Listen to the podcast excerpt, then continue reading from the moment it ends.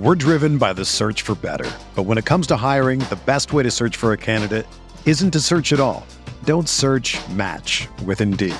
Indeed is your matching and hiring platform with over 350 million global monthly visitors, according to Indeed data, and a matching engine that helps you find quality candidates fast. Ditch the busy work. Use Indeed for scheduling, screening, and messaging so you can connect with candidates faster. Leveraging over 140 million qualifications and preferences every day, Indeed's matching engine is constantly learning from your preferences. So the more you use Indeed, the better it gets. Join more than 3.5 million businesses worldwide that use Indeed to hire great talent fast. And listeners of this show will get a $75 sponsored job credit to get your jobs more visibility at Indeed.com/Blue Wire. Just go to Indeed.com/Blue Wire right now and support our show by saying that you heard about Indeed on this podcast. That's Indeed.com/Blue Wire. Terms and conditions apply. Need to hire? You need Indeed. We're talking Week 2 passing matchups on RotoViz Radio. What's up, RotoViz?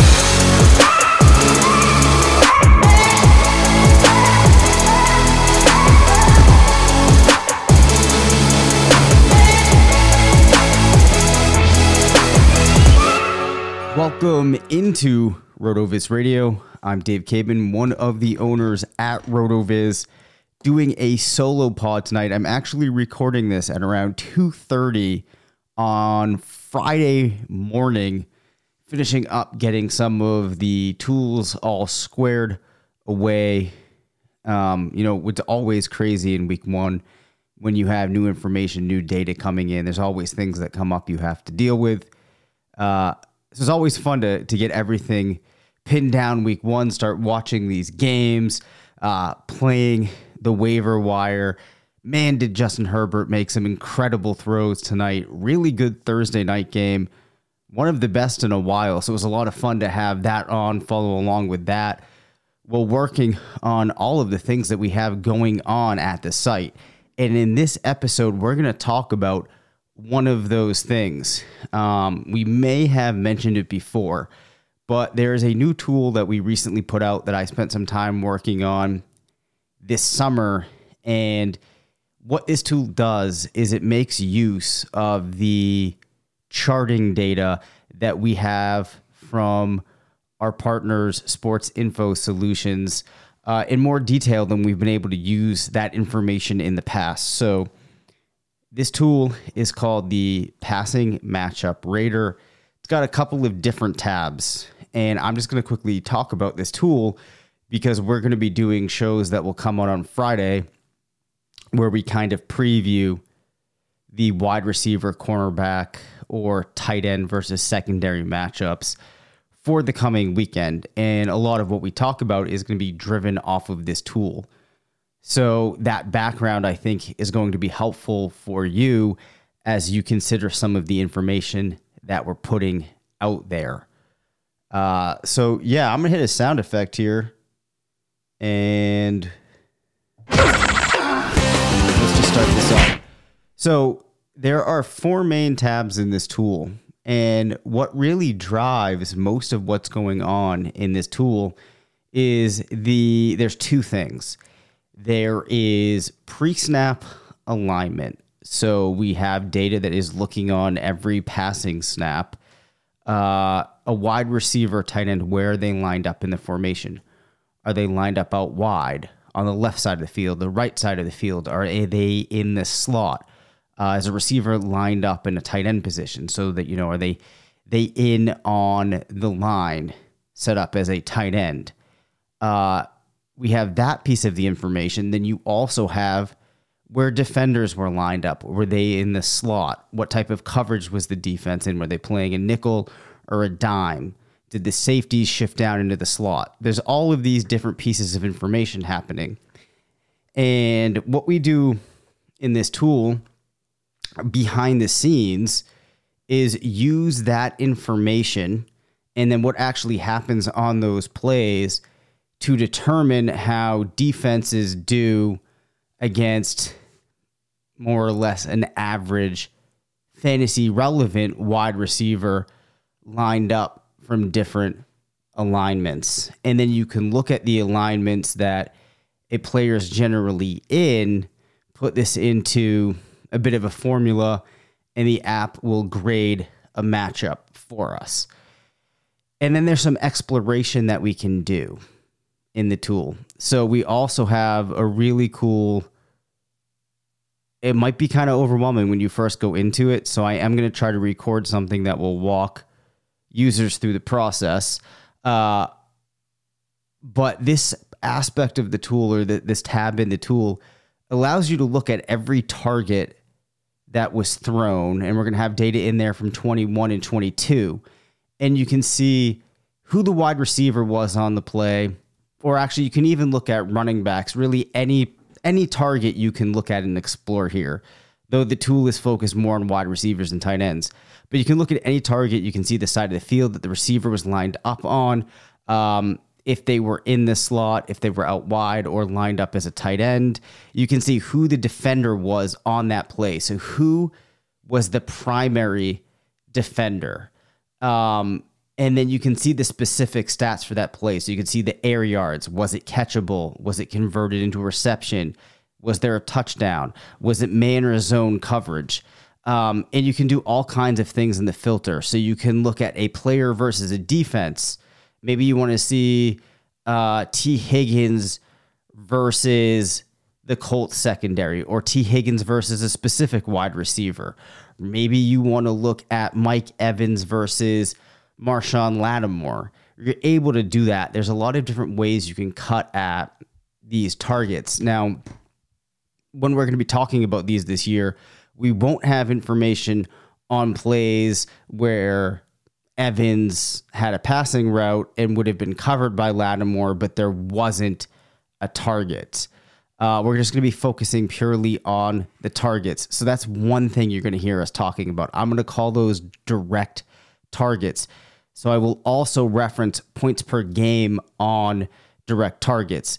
So that is going to be, if I say Lattimore has allowed X points per game to be scored on direct targets, that means when he was the primary defender on a pass that was thrown at the receiver that he was covering, the points that they scored would roll up into the points per game that he allowed on direct targets.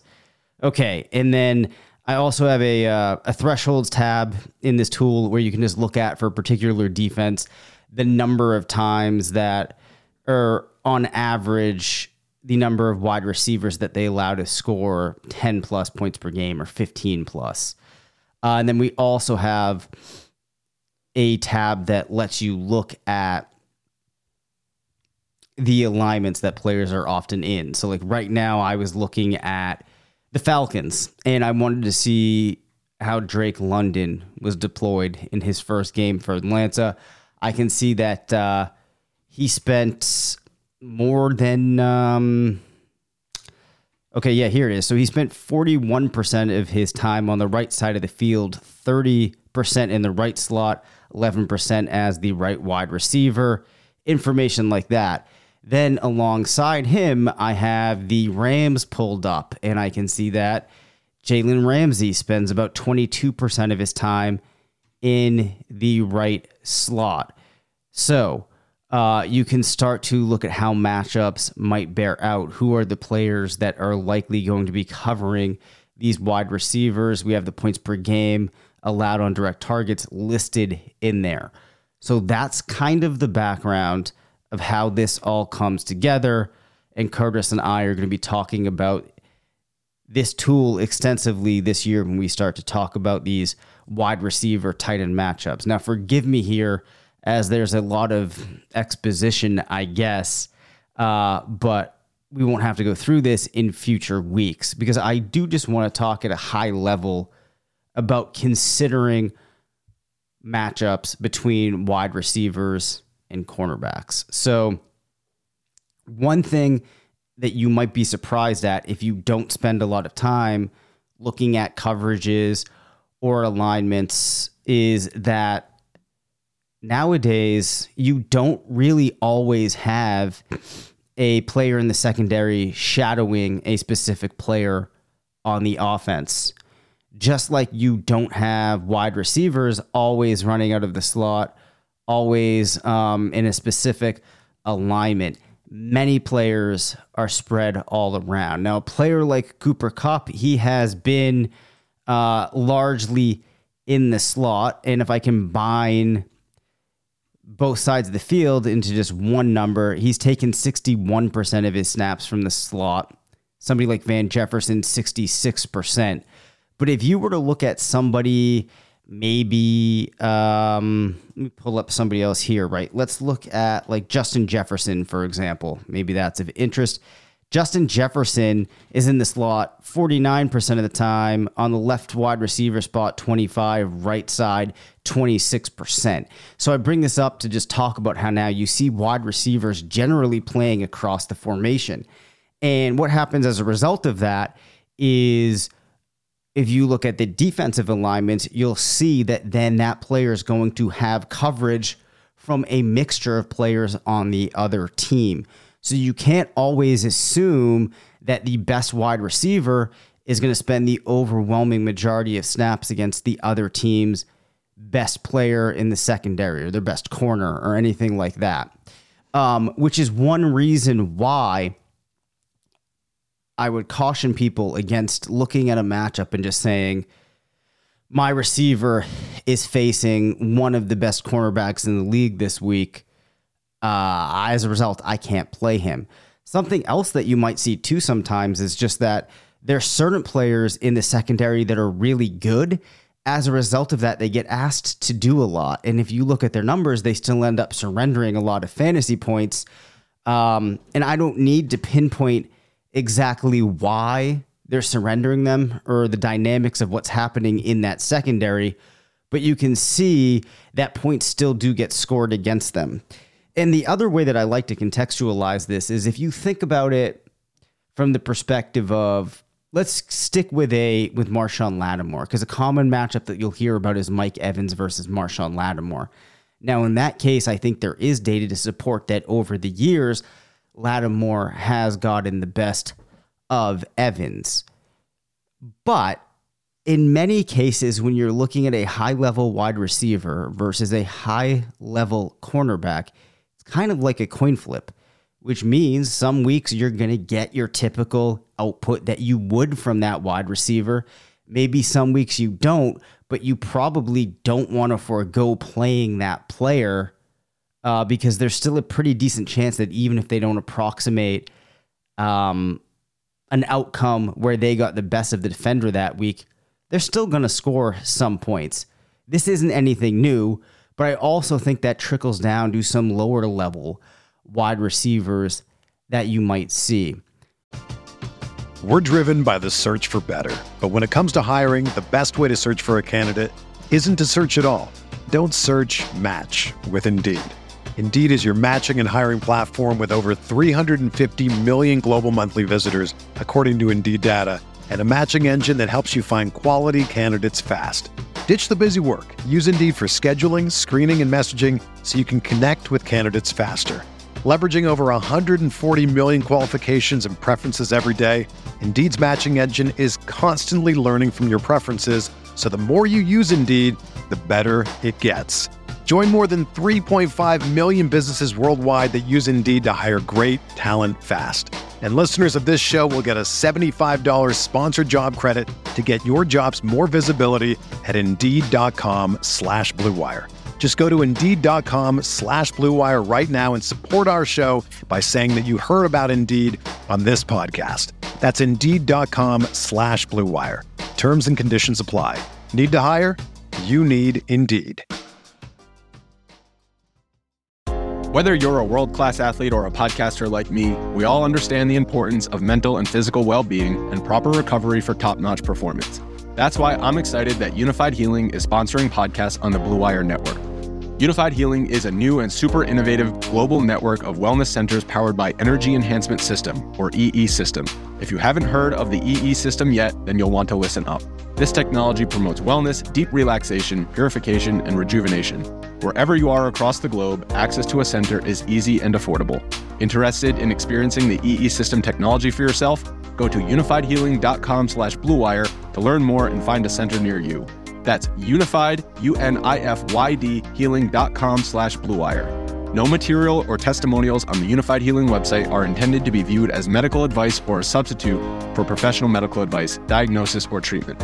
Always seek the advice of your physician or other qualified healthcare provider with any questions you may have regarding a medical condition or treatment and before undertaking a new healthcare regimen, including EE system.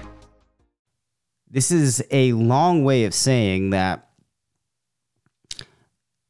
I believe looking at the matchups is very useful for when you're trying to compare different players on your team or continue to develop your expectations. I never make starter sit decisions based solely on matchups.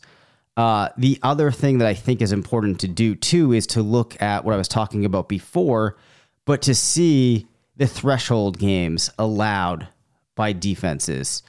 And in specific, you can also do things in this tool to look at a defense versus wide receiver ones or wide receiver twos or wide receiver threes. Now, obviously, those players are going to have different attributes of how they score, but it's another way of looking at things so you can see that, yes, players can still score on this defense, just how bad is it going to be? And then maybe you do find some teams where you're like, oh my goodness, like Carolina actually in the last 6 games has faced a decent mixture of wide receivers and few of them have gone over 10 plus points. So that's the kind of research you can do here. This is the way I like to frame things. All right, let's talk about the week 2 ratings.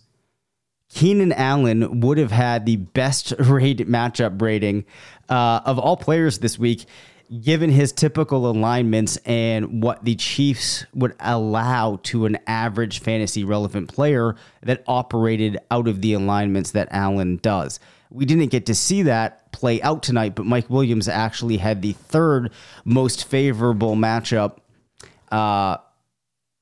did pretty well. Right now, some of that could have come from the fact that Allen wasn't there, but I think that we did see, even with Herbert banged up at the end, that team doing some really positive things, moving the ball down the field. I really cannot get over how fun it was just to watch this game tonight and watch what these offenses were able to do. Fantastic catch by Mike Williams in the end zone. A lot of fun stuff happening.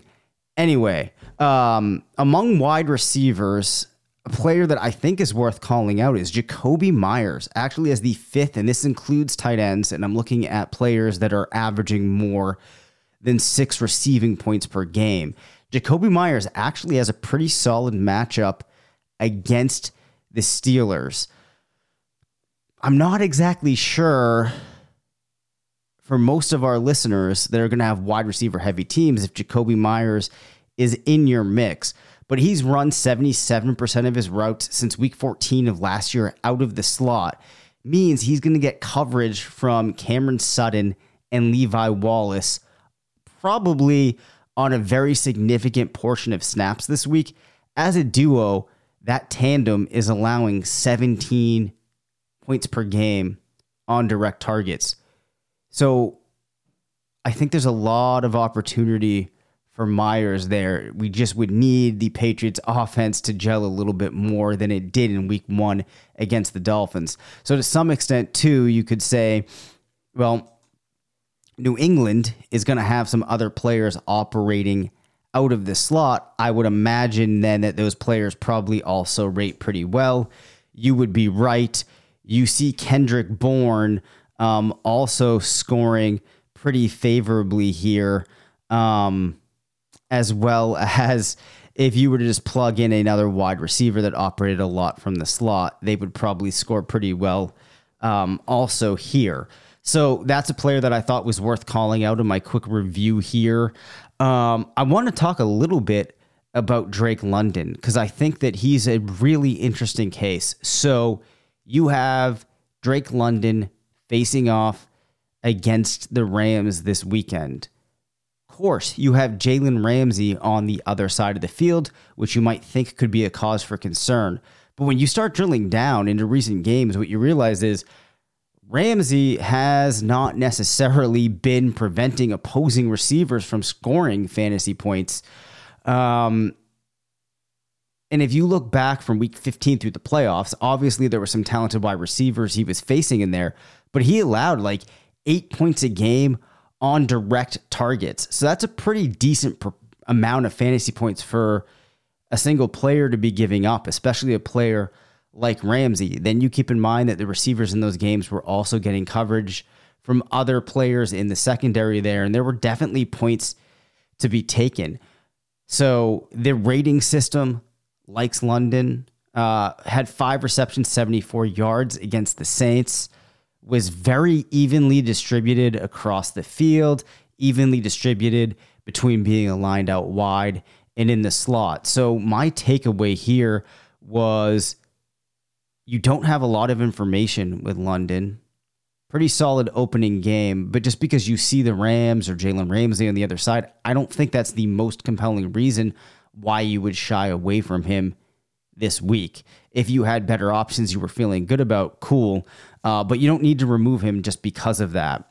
Now, I talked a little bit about Evans and Lattimore and how historically I do believe with some of the things that I've read, Lattimore has bested Evans over the course of their career. Just to give some insight on what happened last year from reviewing the targets, in week 8, Evans saw 4 targets where Lattimore was the direct player in coverage. He turned one of those into a 41-yard touchdown, had another 7-yard reception. So he went 2 of 4 for 48 yards and a score. In week 15, though, Evans saw just 1 target against Lattimore, which was just a 14-yard reception. Of course, there's other players Evans is going to face in the secondary, but it's actually a bad matchup for him when you look at that secondary versus players with that alignment allocation that Evans has. There's health issues that we need to monitor right now. He's dealing with a calf injury. If I knew that he was going to go, though, I would still have Evans in my lineup. From a DFS perspective, though, you're probably thinking of looking somewhere else when you look at that full view of everything in Evans' view this week. So that's going to be an interesting matchup to pay attention to. Two players also worth mentioning from a DFS perspective, Tyreek Hill and Jaylen Waddle. They will be facing the Ravens. Now, Marlon Humphrey, they will be facing in coverage from the slot. In recent games, Humphrey has allowed 12.1 points on direct targets. That's a pretty big number. So point being here, there's a lot of opportunity for Hill or Waddle to cut a couple of big plays here, break loose, maybe find the end zone. So I'd be feeling pretty good about either of those options this week. Running down the list here, Christian Kirk gets a pretty good matchup rating. And I should have said this at the top of the episode, but the ratings that we're going to be talking about are not in any way predictive. So there's a delineation to make here. Sometimes when we're talking about things where we're running things through models or systems, what we're trying to do is to predict an outcome. This is not doing that. So if I say, you know, Keenan Allen gets a 74 matchup rating this week, that's not saying that Keenan Allen is projected to go out there and crush. What it means is that from a descriptive standpoint, this rating looks favorable, or this matchup looks favorable.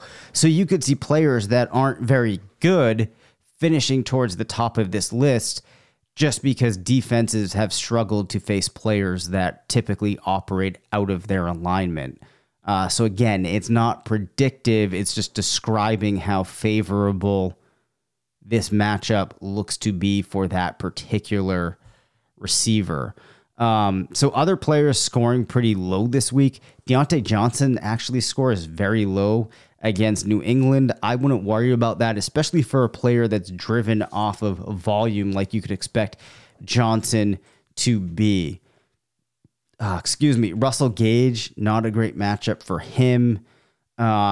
Chase Claypool, Gabriel Davis, other players that are down there pretty far in the rankings this week. You also have DJ Moore against Carolina, which this is compounded by the fact that Carolina has actually been... I take that back. What I was going to say was on the flip side of this too, Carolina has been presenting a challenge for opposing wide receivers. So this might be a game where we don't see many solid players emerging at wide receiver. Let's turn our attention here towards tight end just for a couple of minutes. Dalton Schultz looks like he has the most favorable matchup this week.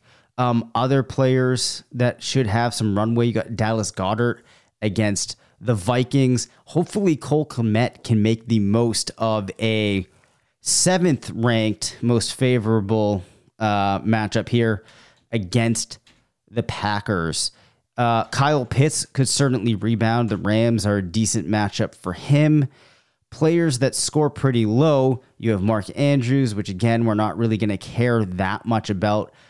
It really not looking great here for many Steelers players. Actually, Pat Fryer moved towards the bottom of the pack. Dawson Knox scores pretty lowly as well. And Knox was a player that I have always liked. We talked somewhat in the summer about how he's going to be tough to rely on this year like you did in years past. Now, I will say there was a couple of teams where he kept falling that made sense. I added him, drafted him, but on some of those teams, I actually am deciding that I'm going to sit him this week for a number of reasons. Then you come into this tool, you realize it's a bad matchup for him against Tennessee. And he actually will be sitting. I forget the level of player that's going to be going over him, but I actually think I'd be putting in Hayden Hurst over him, who has a pretty hard matchup as well. But when you take a step back and you look at that whole situation, that's really the move that I think I have to make here. Let me see. Anything else interesting to call out? I think that's it. Hunter Henry scores pretty decently. Oh, and that's actually the player. So, for example, I have Hunter Henry and Dawson Knox on a team, and I feel better rolling out Hunter Henry this week. So we spent a lot of time kind of overviewing the mechanics of how we're arriving at generating these ratings we'll be talking about, some of the information that we will be looking at and presenting, and then the context that we think about these matchups in going forward. We'll be able to spend more time actually just talking about the specific matchups. So just to recap, our plan is going to be that we will have a GLSP review that will come out on the earliest show in the week. We'll follow that up with a show that's more centered around some of the advanced stat stuff like we looked at last year. And then we'll also have a passing matchup preview. All right. Well, I hope that everybody absolutely crushes their fantasy matchups this week and that, we'll all be winning just left and right when we check back in heading into week 3. All right. See you later. Thank you for listening to the RotoViz Fantasy Football Show. Send us questions at rvffshow@gmail.com. Follow us on Twitter at Dave Caban FF and at @CPatrickNFL.